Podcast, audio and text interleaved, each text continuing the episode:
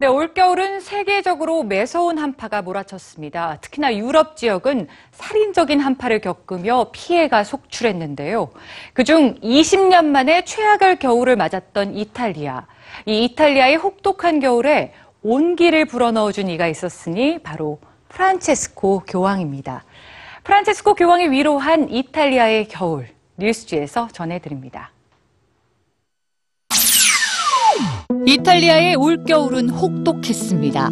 20년 만의 한파로 로마 시내의 분수는 꽁꽁 얼어붙었고 엎친 데 덮친 격으로 중부지방에선 지진까지 발생했습니다.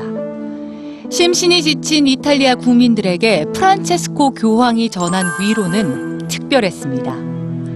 이렇게 추운 날 나는 길거리에서 추위와 무관심에 부딪혀 생활하는 사람들을 생각하고 또 생각해 줄 것을 권합니다.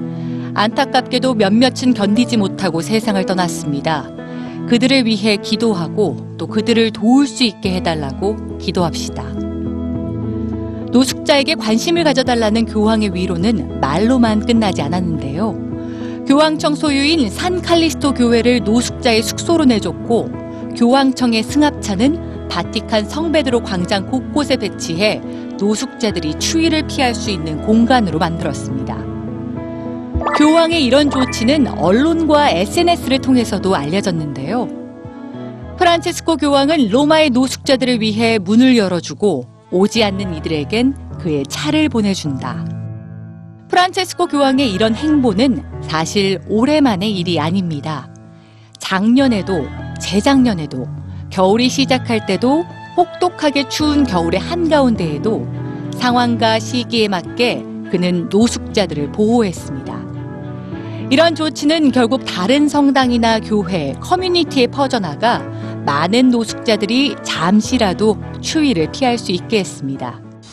절정 한파가 한국에도 찾아왔던 지난 1월, 서울역 주변의 노숙자들도 추위를 견디기란 쉽지 않았는데요. 추위를 피해 영내 구석에 몰려있던 그들은 올해 그곳에서마저 쫓겨나야 했던 일도 있었습니다. 이에 대해 한 노숙자는 20년 이상 서울역에 머물렀지만 초저녁에 이런 식으로 쫓겨나긴 처음이라고 말하기도 했는데요. 약자의 편에 섰다고 말하는 수많은 지도자들.